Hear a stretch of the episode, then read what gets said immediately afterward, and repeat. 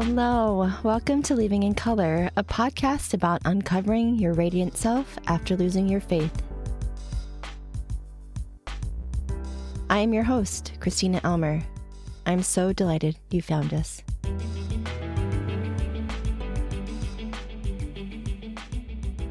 Hello, hello. Oh my God. Um, I can't believe it. We're actually finally here. This is the first episode of Leaving in Color. Wow, this has been such a process getting to this point. I am incredibly grateful for the support of so many people my coach, Natalie, and my producer, KO, and of course, friends and family. And yeah, it's just, it's a little surreal surreal that we're actually here recording today. so, when I had the idea for this podcast, God, it was about a year ago, and I was working with a different coach at the time. And in the coaching container, we were envisioning our future selves. And what I had envisioned for myself was to be a host of a podcast. And at that time, I wasn't sure what type of podcast it would be, but I just knew that I wanted to be a storyteller of some kind. And the idea for Leaving in Color is to create a space where individuals who may not necessarily get the opportunity to tell their story for a multitude of reasons, that this space is the place where they can come share their experiences of leaving high demand belief systems and that their stories matter. Um, also, being a person of color, being Japanese American, I often feel like I don't fit in a lot of places. And I want to be able to create a community where anybody, regardless of their skin tone, that they can feel like what they have to say, that their experiences matter, that they just matter, they themselves as a human being. So here we are, Leaving in Color, the podcast for uncovering your amazing self after leaving your faith or losing your faith. Today's episode is going to be a great one. Um, the guest that we have today is a very, I don't want to say old because we're really not that old. We're actually pretty fucking fabulous. is my amazing, kind, wonderful, strong friend, Marcos. And he has so graciously decided to join us here today to share with us his story of finding the strength to uncover his truest self. It wasn't an easy path, but here he is, and he has survived, and he is here to share his amazing experience with us. It's a little wild because we're recording on a Sunday, and for a lot of people in Christianity and Mormonism in particular, Sunday is the, the day of rest. It's the, the Lord's day. And it's for a lot of people that are out of Mormonism or whatever their journey may be, um, Sunday is considered a second Saturday. So it, it feels very serendipitous to be recording on a Sunday. But I would love to now introduce to you, after that long spiel, my lovely, amazing, talented, wonderful friend Marcos. Um, it's wild that we're here um, 20 years later after meeting at the Lord's University, Brigham Young University. Welcome, Marcos. I'm so glad you're here. Thank you. Thank you so much. I'm very happy to be here. Thank oh, you for the invite. And congratulations, by the Thank way. Very you. happy for you. Yeah, it's been. I contacted Marcos. When was it? It was back in April when I got the idea to start the podcast, and it's been months of I had to really muster up the courage to get into the space where I could just really trust my ability to say that I belong, you know? Mm-hmm. And so thank you for being willing to do this journey with me and to be the first guest. Um,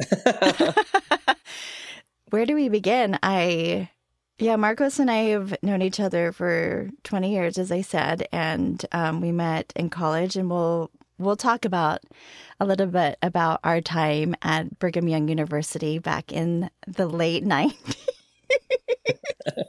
the early 2000s. Uh, the early 2000s. Um, we're totally aging ourselves here.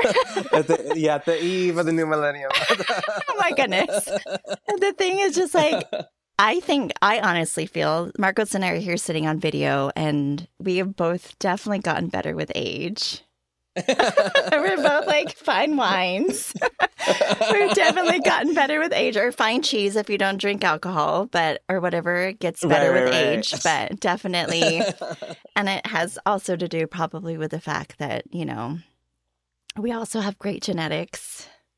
so we're both mixed. We're both mixed. I'm I'm half Japanese, and Marcos is. I'll let him tell his story, but um. Okay. But yeah, Marcos, please tell us who are you? Let's see. That's a tough question. I am California local, so born and raised. Um, very proud to be from California. Feel very fortunate to be be here. Um, my grandparents had migrated here um, almost 100 years ago from Mexico. Um, so with that, there's a long, a now long family history specifically in Southern California. And so I'm very happy to still reside in, this, in the state and the, and the history that we have here as a family. Um, I'm very proud of my Mexican heritage. Um, my so on my mom's side, I am Mexican, and then my dad's side, um, my dad is white. He has a long history in this in this country um, as well. Like I think like his ancestry might go back to like the Mayflower. Oh, cool. I don't really though connect with that side of my um, of my heritage per se. Um, I'm happy for my dad and, and his heritage, and I see that as as all you know very good for him. But it's not something that I fully connect to. Um, and I think that works for me, and I think that works for him. Um, I know yeah. um, it's all very complicated when you're mixed, as I'm sure you know. Yeah, um, sure. It can be complicated. So it's one of those things where I'm like, my dad is white, but I am not. Yeah. right. So yeah. Very interested and involved with being Latino, Chicano, Mexican American, person of color. Um, that's something that's really important to me.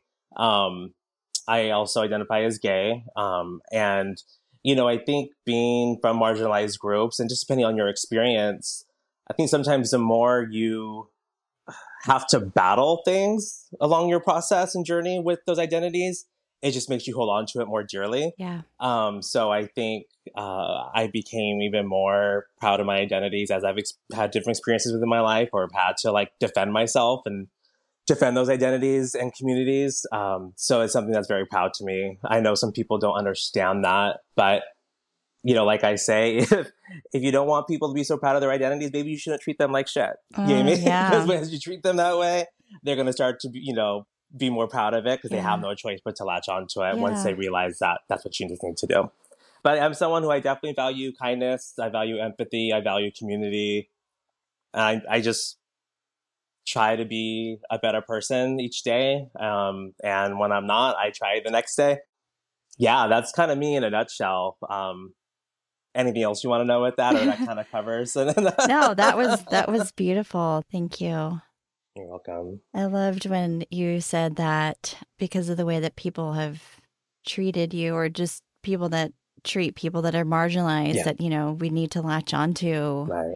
that identity and it makes it stronger for us. And I think I've not actually thought about that in that way. And thank you for bringing that to light because it's actually something for me to think about now. Like, I identify as Japanese, you know, mm-hmm. but I mm-hmm. feel like I haven't really tapped into that a whole lot. I also mm-hmm. being, you know, a cis Asian woman, mm-hmm. I feel like I haven't experienced a lot of marginalization or even racism or hatred because of who I am. I still have a lot of privilege.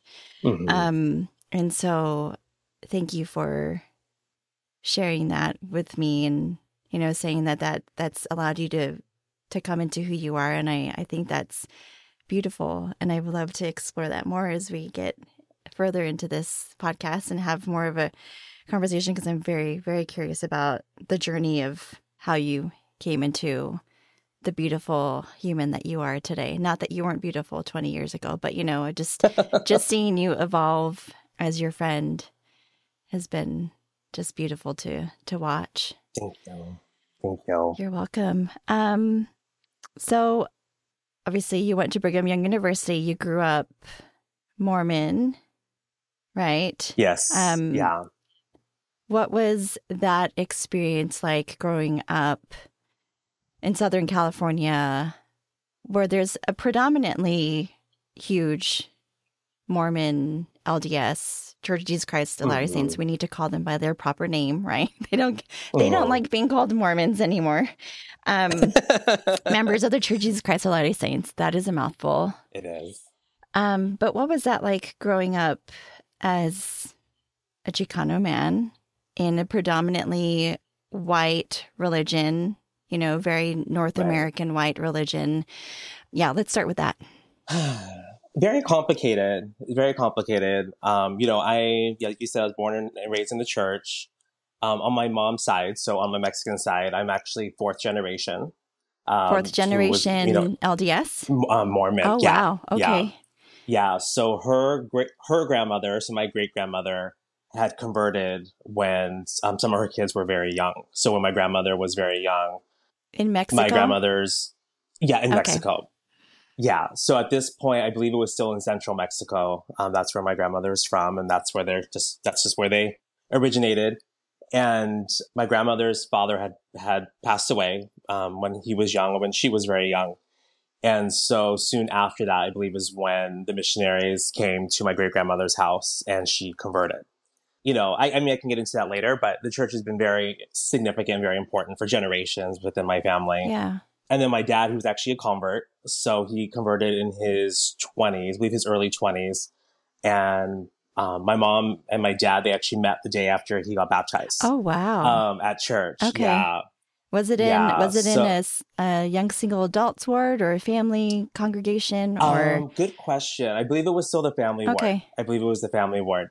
And uh, so yeah, they met the day after he got baptized and then soon had their courtship and uh, they both went on missions and basically let's see what happens type thing. And then they came back and then soon after got married and went from there. So, um, and they're still very, um, very strong in the church, very much LDS.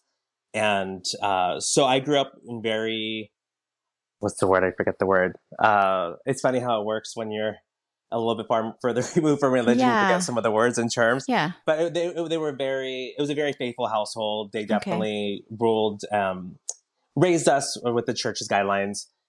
However, they weren't overly zealous about some things, which was nice. Um, but they were pretty, you know, by the book in most areas. So, you know, most of my ward um, and area, well, most of the ward specifically was white. Um, there were a few of us who were not, a few families that were not, but most were white for the most part, I would say I had a good experience. Like people were very nice. Um, you know, within time, you know, as like a teenager, I developed really strong bonds with some of the the senior citizen uh, women in our ward. And we loved hugging each other, and you know, most of them were white, um, but there were some of like the the older brown women too that we connected. Um, for the most part, it was good. However, there definitely were a lot of microaggressions mm. uh, that you just hear from the pulpit and you encounter in your socializing with people, it's a lot of a lot of microaggressions and racism. Yeah. Like even when I went to a wedding, um, probably like eight years ago, of a, a friend I grew up with in the church, and a very nice family um, was there. And I was just surprised by some of the microaggressions that immediately came out. While trying to give a compliment, it was a backhanded while complimenting me, my family was insulting my, you know, ethnic community. And I was oh, like, wow. Okay. Um, so definitely was a lot of that with my experience in the church. Um, and then just hearing, and, and feels odd using this term now, but all the Lamanite talk that they would have and how the fetishization and, and found, you know, just all sorts of things that they do with brown people and say about brown people was really frustrating. Um, so it was definitely a mixed bag. I'm very thankful for my experience overall. I feel like it taught me about faith and prayer. It provided community and you know with the fact that you learn so many little skills that you wouldn't have been exposed to otherwise like as a yeah. kid right how to make photocopies how to how, how i mean the church public. library was like anytime you got access to the church right. library was just like you felt like a freaking baller because it had everything in there. It had the crayons, it had all the artwork, and the copy machine, which was always broken. It was oh. always broken, but it was just like when you got to use it, it was just like you felt like so freaking cool. That's so true. Like I remember as a kid, we would photocopy our face. no. like I never would have experienced this otherwise, right? If you didn't get a chance to do it as a kid in private. Yeah. Um, oh so you learn a lot of little skills, yeah. you know, and so that that was all rewarding, and I, I um, was very appreciative of it. And so it's it's weird when that becomes a place of solace and peace and then it starts conflicting with you and then it's no longer that or it's like or it could be both at the same time right yeah. and that's where it starts getting really complicated and really um, unfortunate to where it could feel like a betrayal. So yeah. it was every which experience i would say. Yeah. Would you mind expounding a little bit more um, for listeners that may not really know kind of the theology in mormonism and regarding the lamanite people? Yeah, um, at least at the time when I um, was involved, I'm sure, I'm assuming most of it has stayed the same. Um, essentially, it was believed and taught that Lamanites are essentially the ancestors of present day um, Native Americans um, or those with, you know, Native descent. Um, so it can include many, you know, people from Latin America. some also extended it to like the Pacific Islanders in my experience, uh, my family would have been more with the native ancestry aspect. Um, and my family is very much brown, um, my Mexican family. So um, definitely they were seen as like descendants of Lamanites. And um, with that, uh, essentially Lamanites, they descended from the, the family, Lehi and his family, who came from Jerusalem. They came to what is the Americas, um, essentially the promised land. Um, they arrived, Laman and Lem- Lemuel, yes. should I say it correctly now? they were uh, essentially the the evil sons, yes. the evil brothers. They were really vilified. And, yes, yes, and of course, um, their followers were then known as the Lamanites. Were then was as they were were taught were cursed with dark skin, or cursed in general. But the mark of that was the brown skin. And so there's both this de- demonization but then also like this fetishization that happens um, with um, these groups. And so it's really interesting to see. And just I know like many family members and I definitely were um, uncomfortable mm-hmm. with some of mm-hmm. these things that were said. And it wasn't until BYU, my Book of Mormon professor, is a very nice man. Um, he tried clarifying it as far as like, no, the, the brown skin, the dark skin is not the curse. Yeah. That's the mark and then the curse is something else. Mm. I mean, it definitely is playing semantics, um, yeah. but definitely at the time it felt a little better. Like, but thank you for saying this in a predominantly white classroom. Yeah. Um, because people are going around thinking that we're cursed. Yeah, and, for sure. You know, many Christian denominations have that mentality about people of color. Yeah. That, you know, white is virtuous, white is pure. And we just see that throughout not just religion, but like literature yeah, and just sure. society, right? Going back the fair maiden and all those yeah, types of things. Always Dressed in virginal white. Yeah. Yes, yes, exactly. So it overlaps so much with like race, ethnicity, and gender when it comes down to that. And so all that was very complicated. You know, being a kid, some of it was like a sense of pride, like, you know, that's right. Like, you know, this, this is where we're from. This is our land. Christ came to visit us as well. And we matter too. But now as an adult, removed from that ideology, I'm like, I do not like how they still like take those tours. I'm like, no, no, no, no. From my perspective, that's not your ancestor stories. Mm-hmm. Those are indigenous people and yeah. descended people's history and families and stories and beliefs. So I don't like how they Columbus that still. um, so that really bothers me. Um, and it's also led to a lot of other, it's contributed to a lot of other groups out there um, that do essentially pirate indigenous history and culture and um, so it's very problematic in that regard. So it's all very conflicted right? On one hand at one point it's like yay and then i was like nay. Yeah. um, so um, so it's very complicated. But that that was my overall experience with that um, but i do definitely think it's problematic. Yeah for sure. It definitely is. I yeah i can definitely relate to that. And it's different because being of Japanese descent, like there's not, you know, I didn't necessarily identify with the Lamanites per se, mm-hmm. but I did to an extent, like, especially when I had children and, you know, we'd be reading from the Book of Mormon and it would talk about people because they were wicked, they were cursed with darker skin. And mm-hmm. my ex husband is of German descent, so he's very fair skinned. And my my children have some color. mm-hmm. but you know, it's it was there's the there's a term in the Book of Mormon that talks about white and delightsome. Oh, yes. And even like as a child, just reading that because you know I'm naturally tan. Like um, a lot of yeah.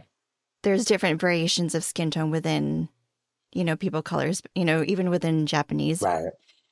And so, um, I just remember reading that and just being like, what the hell? What the hell does white and delightsome mean?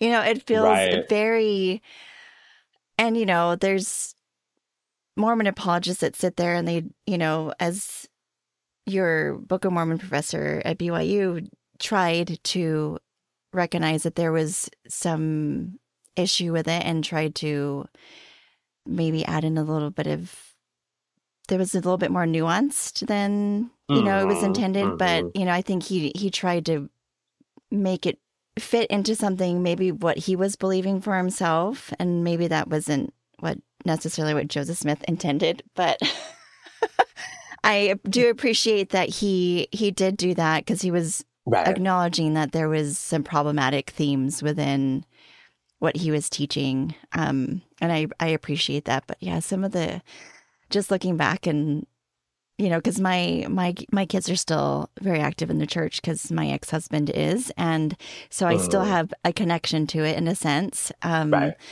but it's just very interesting kind of remembering those things that we read as kids and just you know i i don't know if your experience was like this but i i didn't really read the book of mormon like it was just kind of like I read it once to get done with my young women yeah. certification, like the young women's yeah. whatever the thing was, because it was like you know looking for external validation. Because you know my I came from right. a family that wasn't necessarily fitting into the normal Mormon confines of what a perfect family was.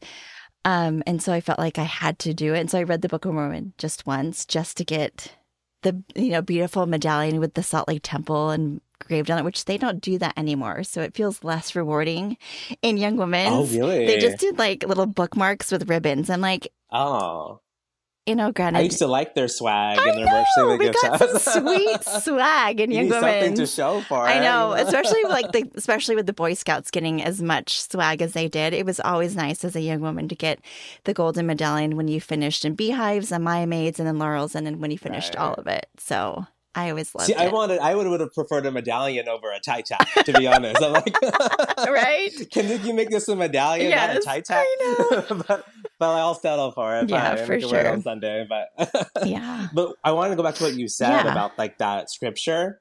Um, I have a book right here. I'm actually there's a Mex a Mormon. I forgot what it's called, but like Mormon Mexican History Museum. It's okay. just a very small, like little museum and in Provo. In Provo, okay. And about 10 years ago, um, I went.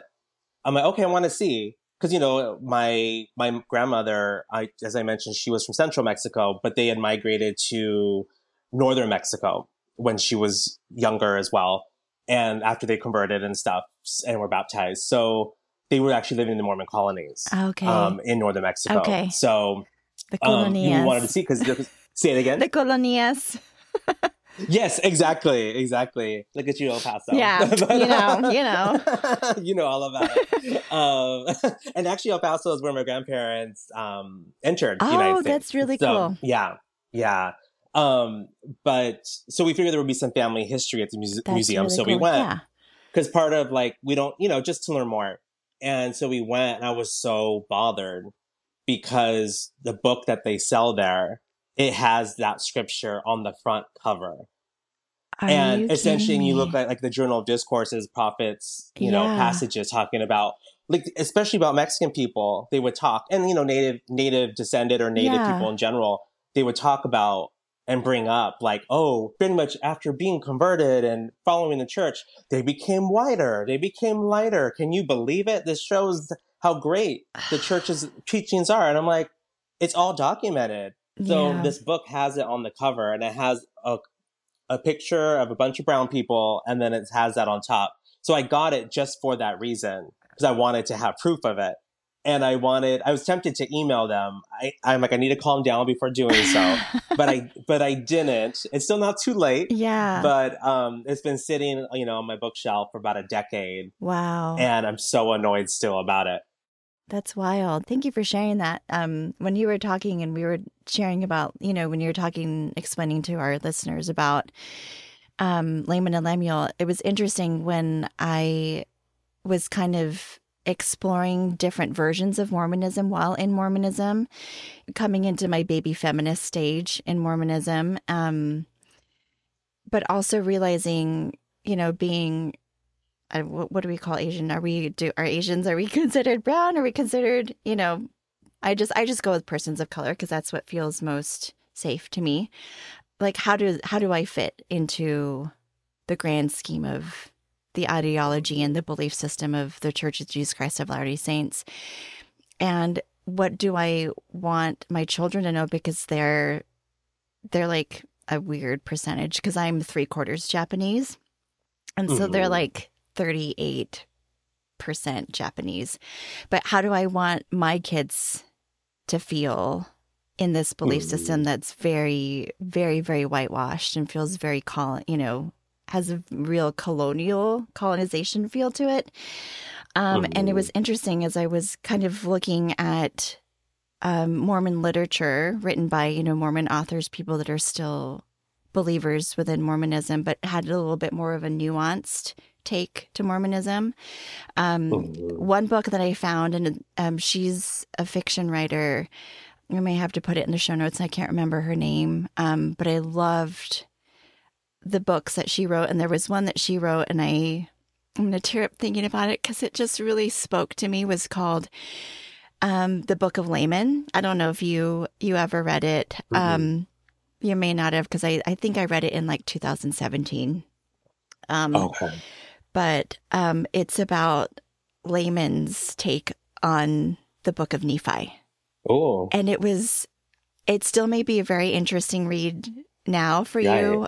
I'm curious as to where you are now within within Mormonism. Um, but when I read it, I felt such a connection to it because it really came from a place of like struggle and you know just because growing up we had really seen it as they were very vilified like they were wicked and they were you know rebellious and they fought against their father lehi and they you know tied up their righteous brother and but we never got the perspective of Laman and Lemuel. Like what were they going through? What was their Mhm. experience? And as I've matured as a human being I really wanted to know different perspectives in the Bible or in the Book of Mormon like what are women's take on you know what Mhm. happened when Jesus was on earth or why aren't there more stories within the Bible or Book of Mormon where women are actually named you know and I Right. would ask friends about it or my spouse at the time and the answer that I consistently got was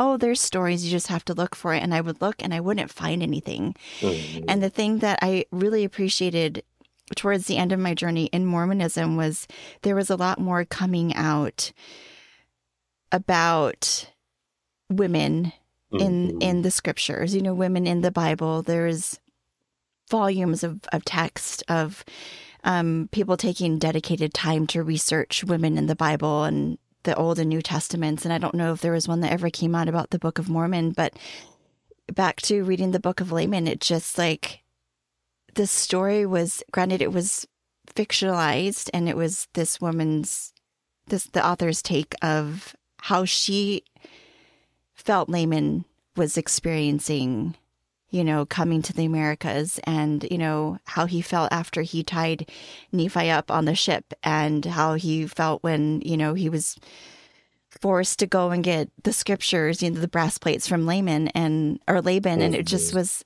such a beautiful read. I almost want to go back and read it because Mhm. um, it's bringing up a lot of emotion for me. I remember reading it and thinking about it when we were on family vacation in southern Utah, and I just kept feeling so connected to that story.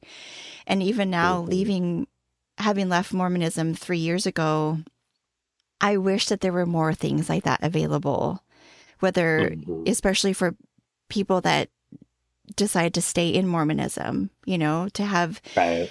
um, stories written for them about that they can identify with more Mhm. and not, you know, read the Book of Mormon and, and feel detached from it, but feel like they have to believe it because they're told that they have to believe it. You know what I mean? Mhm. Um, Mhm. It's also beautiful to see the journey that Mormonism has taken for a lot of people.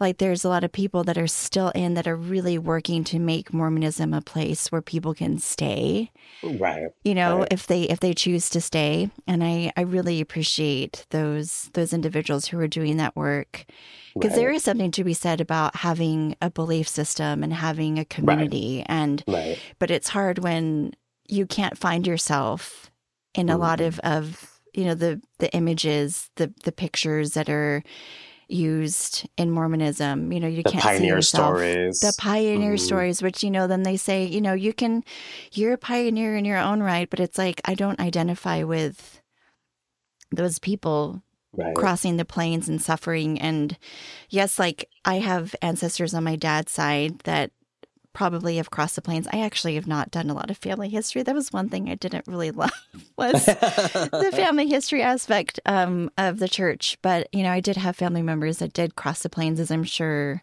if you anyone does any research into their family history, but it, yeah, I, it's not something that a lot of people of color, you know, brown people can really identify with, which we do have our own versions of our, our own people coming into this country Right. and it's not necessarily that but it is it does resonate with us and i wish that we had more of that in in a Mhm. form of religion if if that calls to people Right. yeah it's just interesting that growing up in even in my congregation in el paso texas you know which is on the border there was a good mix of you know we had black people we had brown people we had white people i but i was the only asian Mhm. in my congregation and I don't think I really came into my Asianness until I got to BYU and I would, Mhm. would really love to talk about our our time at BYU um but yeah we may have to come back to this it's not it's not feeling easeful but um yeah let's talk about BYU Yeah. Yeah. how did you end up there like is it because we know that BYU for listeners out there BYU is a church owned supported university and so the tuition is subsidized by the monies that church members give in their tithe offerings. And so it makes it very economical for you know mormon kids to go to brigham young university because tuition is subsidized and it's significantly less expensive than going even sometimes to a state institution. Mhm. Um, so how did you end up at Brigham Young University, Provo? Because they do have different campuses. They also have the Hawaii one, which I heard is much more difficult to get into. But okay, I didn't know how that. how Provo? Yeah, so I always wanted to go ever since I was a kid. Um, I went through a I love that. of I love that for you. I can just see you with like I was quite the little Mormon boy with a little love that. cougar hat. oh my so god, that's cute. when- I was so sad when it flew off and I lost it when we were on a family trip in Mexico in in Ensenada. I was like, oh, the wind took it away. I was so sad, but so I always wanted to go there. My eldest brother went there, so it was something that always kind of had to you know to model after. Um, I went through a period as a kid wanting to go to BYU Hawaii. Like, oh, that just sounds Okay. so cool, being in Hawaii on a tropical island yes. um, that dream was just very short lived. But either way, um, I wanted to go to ABYU campus, and so Provo was what I had in mind, and I went to SOAR, um, which was their um, summer of academic refinement, which was for um, students of color, um, Okay. and or I think it's, since it's expanded a little bit, but still students Okay. of color and lower income backgrounds, first generation college students, like a combination. But all of us were students of color, and um, it's before your senior year of high school.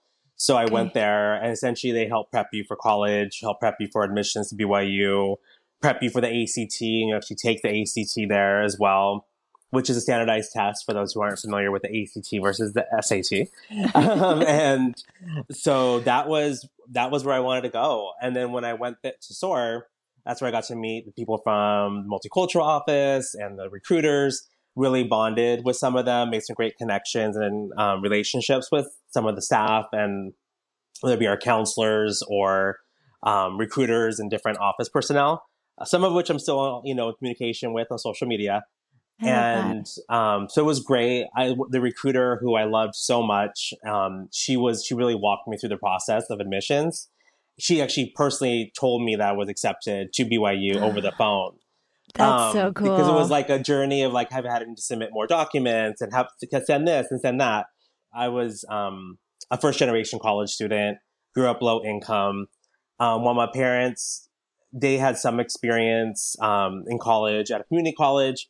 Um, you know, life happens as an adult, Yeah. and so pretty much just working, marriage, kids, um, that that took over. Um, so even though they didn't have the opportunity of college education, they definitely encouraged it. Um, So BYU felt in reach because of, you know, it was a Mormon owned church. We constantly would hear about it. My brother went there. A lot of cousins went there. And so it's just where I wanted to be. So I was very thankful that I was accepted. Um, it was through the multicultural office. So I definitely had a lot of support through them. yeah. Um, I was very fortunate to be granted a scholarship through them as well. And it's just where I wanted to be. So I was super ecstatic. Overall, I loved the experience because where I wanted to be. Being a freshman, always an adjustment. A first Yeah. year, you know, being out of state um, was is always going to be an adjustment period. And I was fortunate to have, you know, some cousins at the school, but other cousins in the area Yeah. just extended family in the area in general. I was very lucky to have that, as well as friends, as people from SOAR, people from childhood. So it was very, I was, was fortunate to not, I knew people already, so that Yeah. helped. But being at a PWI, uh, so primarily a white institution, is very interesting. um, very, and BYU does love their acronyms as well as Yes. as, does education in general. But BYU Yes. loves their acronyms yes, they do. it um, was a big adjustment for me.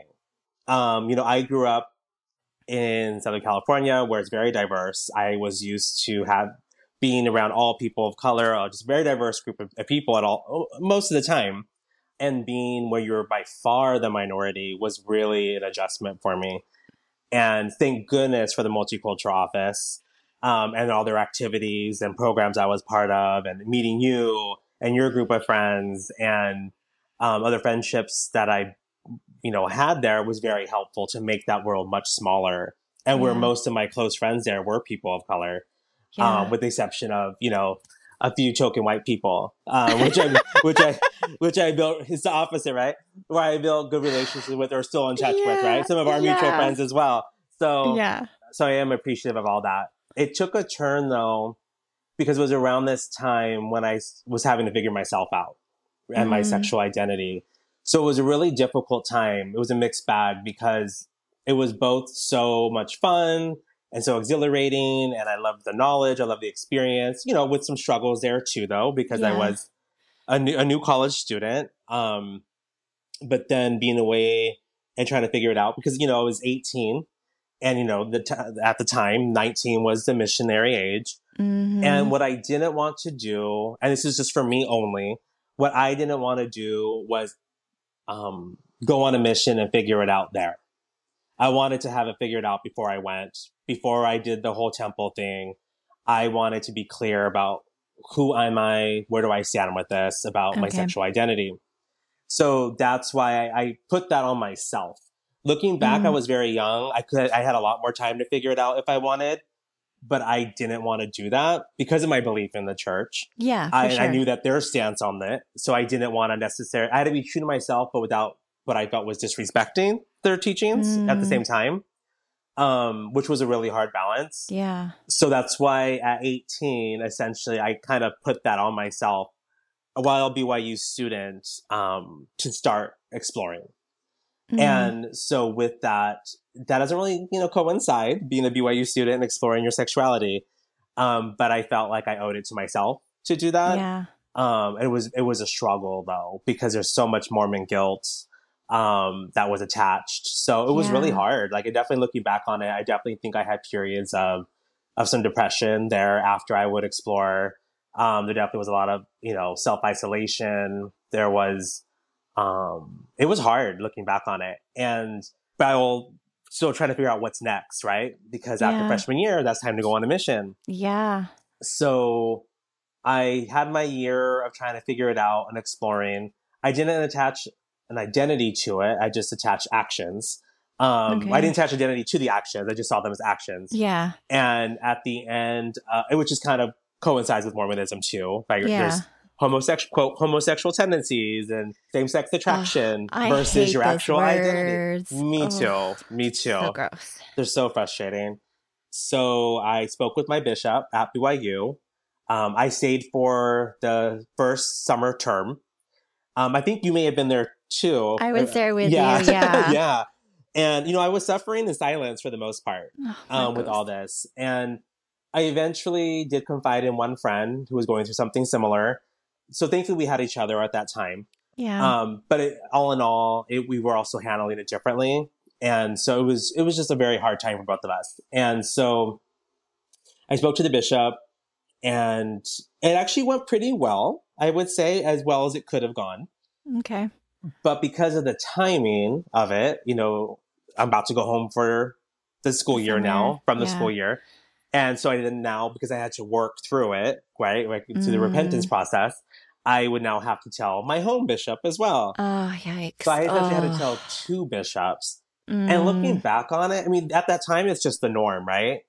yeah. But looking back on it, it's so, um, not only is it so vulnerable, but it's violating.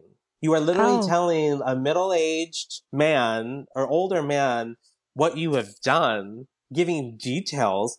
It feels odd. And it's you so can feel fucking invasive. Yes, yes. And so, long story short, essentially, I would have had to have gone on a mission to clear everything up. Yeah. Essentially, to be able to go back to BYU, to you know continue BYU with my scholarship, you know, and then kind of go along my merry way.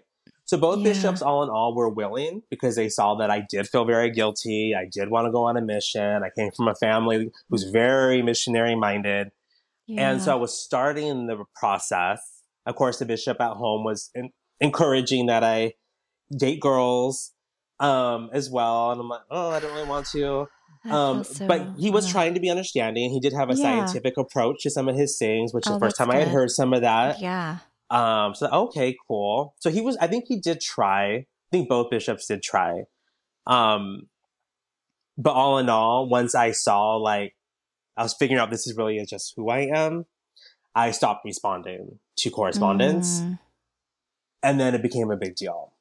So essentially, long story short, I was on run on the run, and what I felt like Oh. on the run for a long time because I was trying to you avoid were a certain things. You were a fugitive. I was a fugitive. I was a fugitive. and all while virtually alone. Um, Yeah. Thankfully, at that time, as I did, ha- I was in a long term relationship that has started, and thankfully for him and his support, I started e- expressing bits and pieces to like a close friend or to my close cousin, but without getting giving details. Um, the only one at the time that knew all the specifics were um, my then boyfriend. And I think actually in my other close friend at the time who was also going through something similar. So those were the only two. So I felt it was very scary, you know, living at home Yeah. and just trying to start your life. And I was working full time now at this time, not going to school because I still not telling people that I decided not to go on a mission yet and just trying to prolong all these conversations, ex- Yeah. put off all these conversations as long as I could. yeah. Um, I was just trying to do my thing. Um, so it's interesting because the church, my sexuality, and my personal relationships, my familiar relationships, so professional education, it's all very intertwined for a Yeah. long time. And it was inevitable. So it was really complicated. So the life definitely took a turn that I was not, I never would have expected, to be honest. I had everything mapped out. You know, when you're Mormon, you kind of do. And when certain things are expected of you, whether it be from the Sure. church or from school or whatever, or just personally, you have it all mapped out. And I did. Yeah. And when none of that happens or in that order or to those type, that gender of people, it's really, it's really, it throws you off. And Yeah. it took a long time for me to figure it out because I was in hiding and having to protect myself and survive while still trying to move ahead. Um, was a lot. It was a lot. Yeah. Wow. Oh, my heart, Marcos. Thank you for sharing that. It feels like I can't imagine having to navigate all of that alone. You know, I know that you had a couple people, but just I, and maybe my, I'm assuming, but I I know you to be a very social and loving person. You love being around people, so I can imagine that that was just so probably heartbreaking and terrifying and just potentially made it much more difficult to even try to work through some of those things because you were so extremely isolated and you couldn't reach out when you needed people. And, you're, you're exactly right. It, it, through my young adulthood and actually adulthood overall, it, I had to change. I kept my circle very small. Yeah. Um, I grew up in a family that's also very private as well. So I was kind of already used to, you know, right. being selective what I would share, but that was kind of no- normal for me. But to have to be so selective about who I could let into my life, I made, I delayed on getting on social media. I yeah. dreaded bumping into people because I didn't know what was going to be said or what was going to be asked or what was heard. Yeah. And so it, it made it very, very hard to create new relationships as an adult, like Yeah. friendships as an adult. So thankfully, I was able to take in the circle of my then, um, my then boyfriend. And, you know, we had a very long term relationship. We're still close friends. I'm still good friends with his family. So thank goodness Yeah. for all their support that I've had for a very long time. yeah. Um, and then fast forward now, you know, being married to a wonderful man and having his circle. And so really it, it's through them and their circles is were my, my closest people in my life while also being selective who I would let in through work, through school, yeah. um, along the way. So it definitely did change like any, any idea of like developing new friendships and socializing that I would have had during my time at BYU. It had to shift. And so it was Yeah. hard. And then you kind of get used to it and that becomes your new norm. Um, Yeah. and when people do kind of like do you dirty along the way about your sexual identity, um, and there's betrayal there that you just start to trust less people and you start Yeah. to just once again keep your circle even smaller. And so it makes it hard. It does. Um, but you're right. And I, I appreciate you seeing that and understanding that because I don't think a lot Oh, of people absolutely. would. I people was at the time in my early 20s, I would hear comments like they sensed the shift in me. yeah. But I think it's funny because at that time or growing up, there, there were times where I was a little bit different than my usual self. And no one thought to ask why. And that's what kind of hurts looking back on it. That's something that recently hit me. It's like, okay, I remember going through a really angsty period in middle school. And I remember people telling me, you're being different. What's going on with you? And the same Mm, thing happened when I was trying to hide my relationship and hide the Yeah. prevent conversations about mission and BYU in my early 20s. And I was having to be very quiet and not talk about my life, ask about their life. And there were people that that kind of called me out on being different um, or thought something was going on. And so I think some people may have tried, but did anyone stop to think, was I okay? You know what I mean? Yeah. And that's what kind of hurts looking back on it. Like, did anyone stop to think if I was okay? Because I was on Yeah. autopilot. I was in survival mode. And Yeah. facing it from a lot of people, it doesn't help and it makes it hurtful. Like as a kid growing up, being perceived as gay was hard mm, very very hard and and it literally started from before kindergarten but at least kindergarten all the way up through it it never ended and that was hard your whole educational experience um, having to deal with questions and assumptions and and negative comments being made to you. And no one did anyone ever stop to think it was I okay? Because I was sure trying to put on a happy face. Yeah. But at home, it was I was hard. I was struggling, and so same yeah. thing as an adult. So I'm, I thank you for kind of seeing that um, because it was just definitely far from easy. Yeah, I can imagine. In regards to your sexuality, was it something that you noticed, like you knew about yourself since the time that you were little? And it just, you know, because of Mormonism, it was something that, you know, just like we, we don't acknowledge it. It's not, we're not labeling it. We're not putting a face to it because I can't. And then when you got to college, then it was like, okay, well, we're already on this journey of like, we're away from home, we're experiencing mm-hmm. new things and people. Now it's okay. Um, great question. It's so complicated. It's one of those things where I very young, I would say probably around four, is when I know that I knew there was something different. Yeah. You know, like you don't I at least in my experience and many others, you know, in our age group's experience that I've heard, you don't necessarily attach an identity to it. You don't attach a word to it. Yeah. But you know it's just something's different about you. Yeah. And, you know, I did notice men, you know, men did catch my attention at times. And so I did know that starting pretty young. I didn't do anything with it mm. until some online communications, like later in high school, but still very rare and still like yeah. trying to tune it out. And then it wasn't until probably after graduation of high school when I was more exploring more things online. Yeah. Um, and then going through early college years um, is when I started college year, I guess, first freshman year is when I started yeah. doing more of that. Um, because I wanted, I, I still was unsure. Because looking back on it, I think I was emotionally attracted to girls. Okay. Um, yeah. So I definitely, I had the emotional, because I had a lot of crushes and this, this, and that. And I, you know, I thought girls were pretty and I, you know, did some experimentation with girls, you know, first base type stuff. Yeah. Um, but that's kind of where it stopped. Yeah. Um, there wasn't anything strongly physical there, minus, oh, they're a pretty girl. You know, I'm, I'm supposed to marry a girl one day, so I'll get married to a, a, girl, you know, who's in this. We're gonna have a lot of kids. We're gonna have a big wedding. Um, of course, I'll be the one to plan the wedding, right? Yes. But, let me, I'm gonna pick out your dress. yes. um, so it was all that type of things. There was always a conflict. Everything was yeah. conflicting, right? This dichotomy of this, you know, this versus that. So it was complicated. I did start having feelings of very young. Um, but I was just trying to be who I was um, yeah. throughout my life. And it just, when you see that who you are is being ridiculed, yeah. Then that's hard. And that's when you start thinking about it more. And I right. remember starting in early high school, maybe end of middle school, but starting early high school, I was literally praying to be less feminine, to be perceived as more, as less feminine. I would literally pray. And I actually went to high school. My first semester of high school was actually in Utah because um, my closest cousins had moved.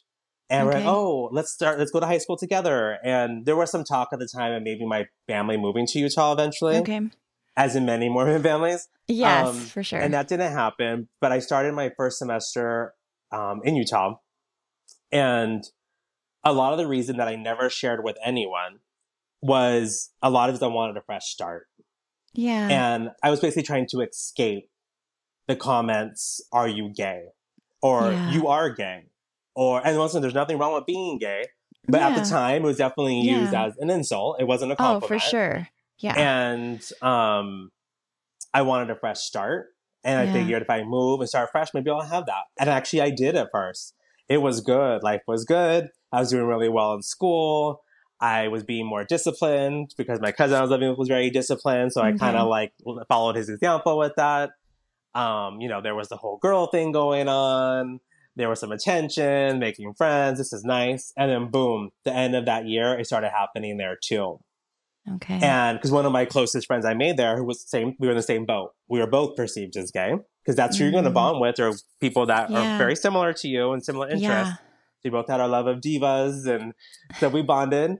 And it started happening there. And I was like, no, like, I obviously can't hide from this. I can't run from it. Yeah. I should actually say I was there for the first semester. So that towards the end of that first semester, it happened. And then I ended up moving back home with my parents and started back at my home school where I would have gone. And it was actually worse there than ever, which was the irony is I left to try to escape it. And then when I came back now in high school, it became very opposed to just like individual comments. It became like Yeah. systematic or systemic hearsay per se, Mhm. um, where there were like legit rumors now going around of things I Ah. didn't do. Oh, okay. And it's like, what is this? So it felt very strange to me. Yeah. Um, so it was really hard. That time period was very hard. But the irony is through church, through trying to just work, like, you know, at, in the 90s, um, you know, mid to late 90s when we were at that time, um, you know, kind of learning more about ourselves. Self help was a big genre Oh, of, yeah, of for reading, sure. like all the chicken Yeah. soup books. I was diving into those chicken soup books. I was diving into seminary. I was going to all the youth activities. I um, eventually started working and, you know, extracurriculars, um, you know, that really helped me come into my own, come out of my Yeah. shell, feel more confident. And when I was feeling more confident, I was able to tune out all the BS. Mm, It still yeah. happened, but I felt more comfortable with trying to tune it out. Um, and throughout the end of high school. Um, so that was helpful. And same thing there was very much, um, this duality of I felt very isolated. I felt almost like I had no friends. I was tired of feeling a certain way. But then on the flip side, I did have friends. I did have this. I did have that. But it was always like an internal struggle. Um, And I was, and, you know, that struggle became exhausting. It Yeah, because you weren't able to show your authentic self to people because the fear of, you know, them finding out this big part of yourself, which, you know, if we can't authentically show who we are, that, you know, there was probably multiple layers for you. And tell me where if I'm wrong, but navigating as a Chicano man in Mormonism, where it's completely whitewashed, and now you have this Right. other layer of your identity that's Right. complicating things and it's just like i can't where do i fit in who can i trust you know and it's just Exactly. a so difficult and understandably why you just kind of just went inward Yes. Yes. especially in when you're talking about that stage in your 20s when you were navigating a relationship with a man but also having to keep a lot of these things secret and just kind of running from if we want to call it this the retaliation from the church you Right. know and we can we can get into that but it just trying to navigate all of that and also 20s is a time where you're trying to figure out still who you are and you know you're wanting to share this part of yourself but you can't and that's that's a heavy heavy load man It, it honestly was. And it's one of those things I didn't even realize how heavy it was until probably my early to mid 30s. yeah Um, because I was literally in survival mode for a Yeah. long time. And it wasn't until afterwards, and there took a little, a few breakdowns. and yeah. because when you just have no no choice but to survive and then when you kind of like can breathe i then kind of had a little mini breakdown and yeah. um was like damn like i was really young going through a lot of shit and yeah. I didn't give myself enough credit for that. And it wasn't until i started telling my story more to a few people that i kind of saw their reactions. I was like oh i guess i was a lot stronger than i realized or that did Yeah. take strength to me I, I always kind of tried to be true to myself whatever that meant i think that's Yeah. just something that maybe is through all my struggles in childhood without realizing it. It just, I had to develop strength and I had to be true to who I was and mixed with how I was raised about always trying to do your best and be proud of who you are. And so maybe those things were just kind of, you know, entrenched, but it took a lot of strength that I didn't give myself credit for. And yeah. it was hard. I was essentially a kid, a very new, new adult having to battle Yeah. institutions. um, Yeah, le- like legitimate institutions. Yeah, Yeah. put on us by society, put on us by religion. Right. Yeah, and those are they're all consuming because they're everywhere. You can't exactly escape that, you know? exactly and then having these adult adults seeking you out to check in on you and come to your work and Oh, try God. yeah yeah that one I can't imagine that. Must have been That- absolutely terrifying. it was so terrifying like and looking back on it now as an adult who works with young people um, i get a sliver of it of like you're just trying to find them where they're at see how they're doing connect with Yeah, them because you legitimately care about Yes. these people as individuals, but what is the underlying Yes. purpose? Exactly. It was scary. Also, I'm at work, and then also the bishop's there because I wasn't responding to messages that were being left for me at home. Um, eventually, when I would occasionally go to church for um, like family things, like yeah, farewells, homecomings type thing, you know, the state president would then try to connect with me if he saw me, yeah, and that felt weird. But all that stopped once I was no longer eligible to go on a mission age wise. oh, I, yeah. I, I saw the connection. course. So I yes, so I think they were trying to, in one hand, still work with me to see if we can get them on quote on the right path, get them on a mission. yeah, And then the other hand is, what else can we maybe have a meeting with him about? So Yeah. I just my go to at that point was just avoidance. I'm like, I have to survive. I'm not dealing with this. Please stop. You know, in my head, please stop bothering me. yeah. So once again, thank goodness for the support I did have. Um, because I don't know if I would have survived, to be honest. Yeah. Um, it, it's really nuts looking back on it. Yeah, absolutely. It's it's so interesting to me the tactics and the the methods that they use. Like what Right. what what age were you when the the call stops? I I'm assuming like most people are considered ineligible to serve a mission at about what 25 or 26. yeah, I think at that time it was 26. So once I turned 27, I stopped hearing from was them. Yeah. And I kind of noticed that a few years after it clicked. I'm like, oh, wait, Yeah. I think that's why it stopped.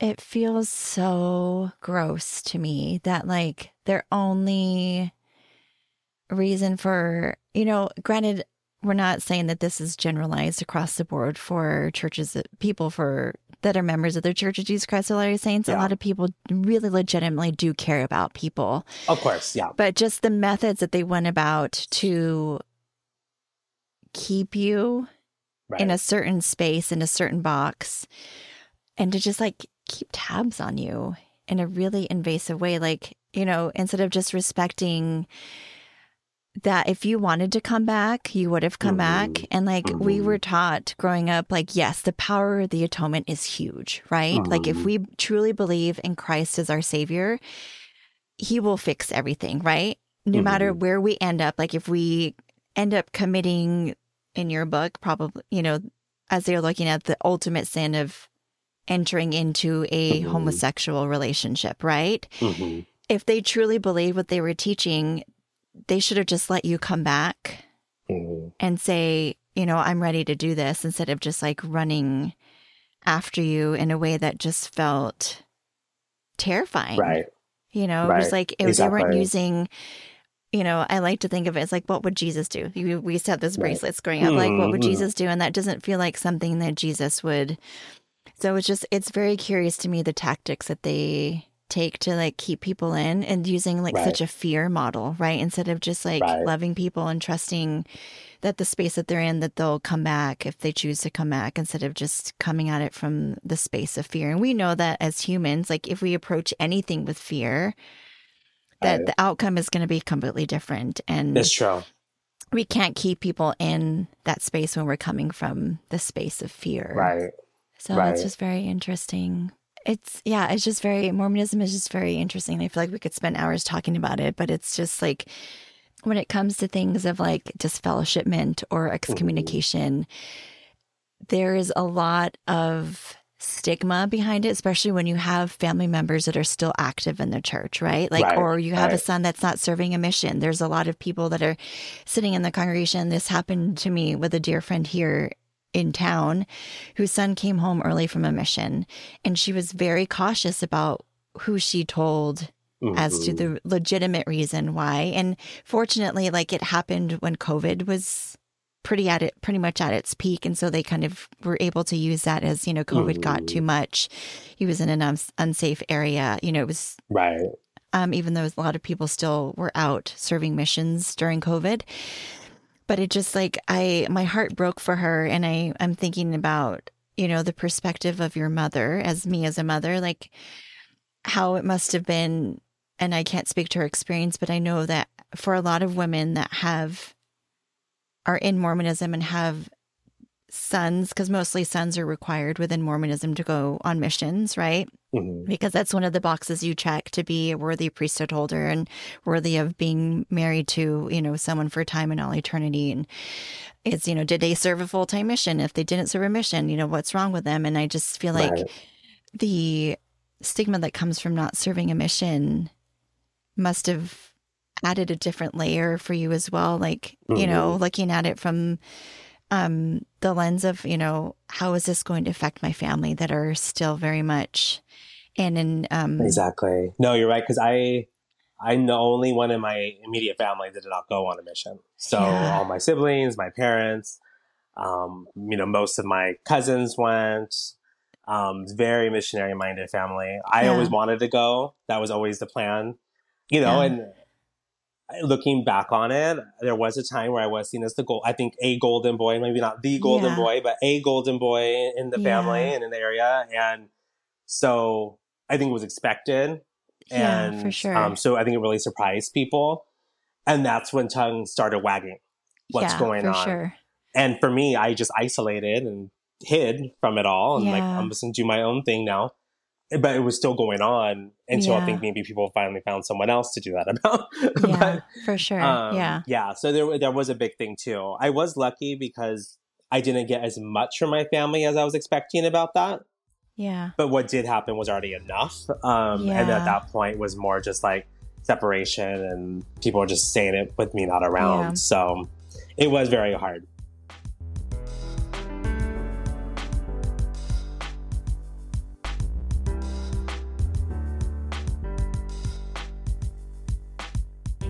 Thank you so much for listening today and allowing us to be a part of your day. If you would like more information on Leaving in Color or to be a guest on our show, you can find us on Instagram at leavingincolor.pod or email us at leavingincolorpod at gmail.com. If this episode resonated with you in any way or made you think of a loved one or a friend, please tell them about it. Your support generates more abundance collectively, so please subscribe to Leaving in Color wherever you listen to podcasts. Like all beautifully crafted pieces, this podcast was co created by the most talented humans. Our music is by the melodic master, Tucker Winters. Our lovely cover art is by the multifaceted Jen of all trades, Jen Cagle Gilmore. Leaving in Color is masterfully produced in conjunction with Particulate Media. K.O. Myers, executive producer. And I am Christina Elmer. See you next time.